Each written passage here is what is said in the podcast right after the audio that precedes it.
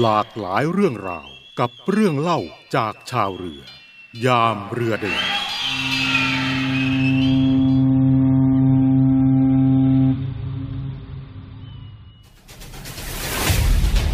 ย้อนรอยคนกล้าสว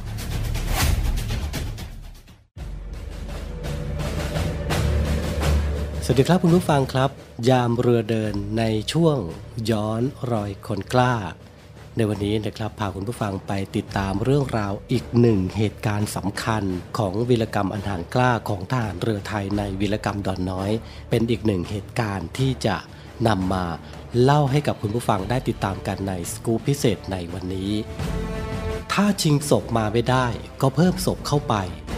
เป็นประโยคหนึ่งนะครับที่สร้างขวัญและกำลังใจของท่านผู้บัญชาการทหารสูงสุดและรักษาการผู้บัญชาการทหารเรือในขณะนั้นซึ่งเหตุการณ์ในครั้งนั้นนะครับเป็นการประทะกันอย่างรุนแรงในวีรกรรมดอนน้อยกลางลำน้ำโขงระหว่างลาวกับไทยนั่นเองท่ามกลางบรรยากาศในลัทธิคอมมิวนิสต์เข้าครอบคลุมต่างระดมทั้งปืนเล็กปืนใหญ่รถถังจนถึงเครื่องบินนะครับเข้าเผชิญหน้าและสาดกระสุนเข้าหากัน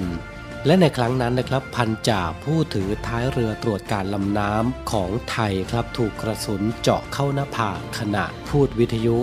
ทำให้เรือพุ่งเข้าเกยตื้นดอนกลางลำน้ำลูกเรืออีก3คนต้องสละเรือในวีรกรรมดอนน้อยในครั้งนั้นเป็นเหตุให้ฝ่ายไทยนะครับระดมกำลังจะเอาศพทหารเรือไทยกลับมาให้ได้แต่ท่ามกลางการปฏิบัติภารกิจในครั้งนี้ก็ถูกระดมยิงอย่างหนักนะครับเพราะกลายเป็นเป้านิ่งบนเนินกลางลำน้ำที่ไม่มีแม้แต่ต้นไม้ต้นเดียวการเข้าชิงศพในเวลากลางวันถือว่าเป็นการยากนะครับต้องใช้ความมืดเป็นฉากกำบังในคืนนั้นครับหน่วยซีล5นายจึงได้รับมอบหมายให้ไปชิงศพกลับมาให้ได้โดยมีนาวิกโยธินอีกหมวดหนึ่งนะครับขึ้นไปบนดอนคอยคุ้มกันแม้จะไปใต้น้ำจนถึงเรือแล้วก็ตามทีนะครับท่ามกลางกระแสน้ำที่รุนแรง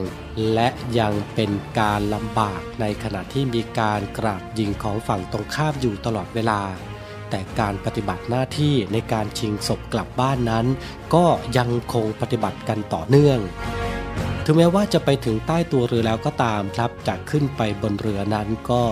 ยากลำบากเพราะว่าฝ่ายลาวเองซึ่งอยู่ห่างไปเพียง200 เมตรเท่านั้นเองได้มีการกราดกระสุนกราดไฟฉายอยู่ตลอดเวลา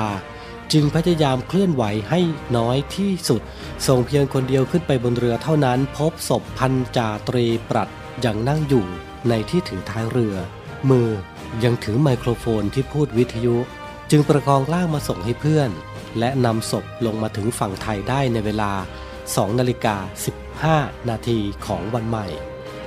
ซึ่งการปฏิบัติการนำศพกลับมาในครั้งนี้ใช้เวลาปฏิบัติการถึง6ชั่วโมงครับแต่อย่างไรก็ตามนะครับเหตุการณ์ในครั้งนี้ถือว่าเป็นวีรกรรมของทหารหาญซึ่งมีหน้าที่เสียสละชีวิตเพื่อปกป้องประเทศชาติครั้งสำคัญครั้งหนึ่งในประวัติศาสตร์ไทยที่ถูกขนานนามในวีรกรรมครั้งนี้ว่าวีรกรรมดอนน้อยเรื่องราวความน่าสนใจของความเสียสละของทหารไทยคุณผู้ฟังสามารถติดตามเรื่องราวในอดีตได้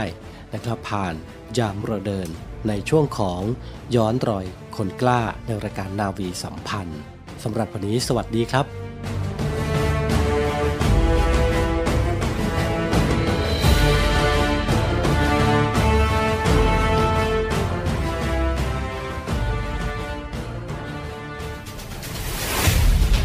ดีครับย้อนรอยคนกล้า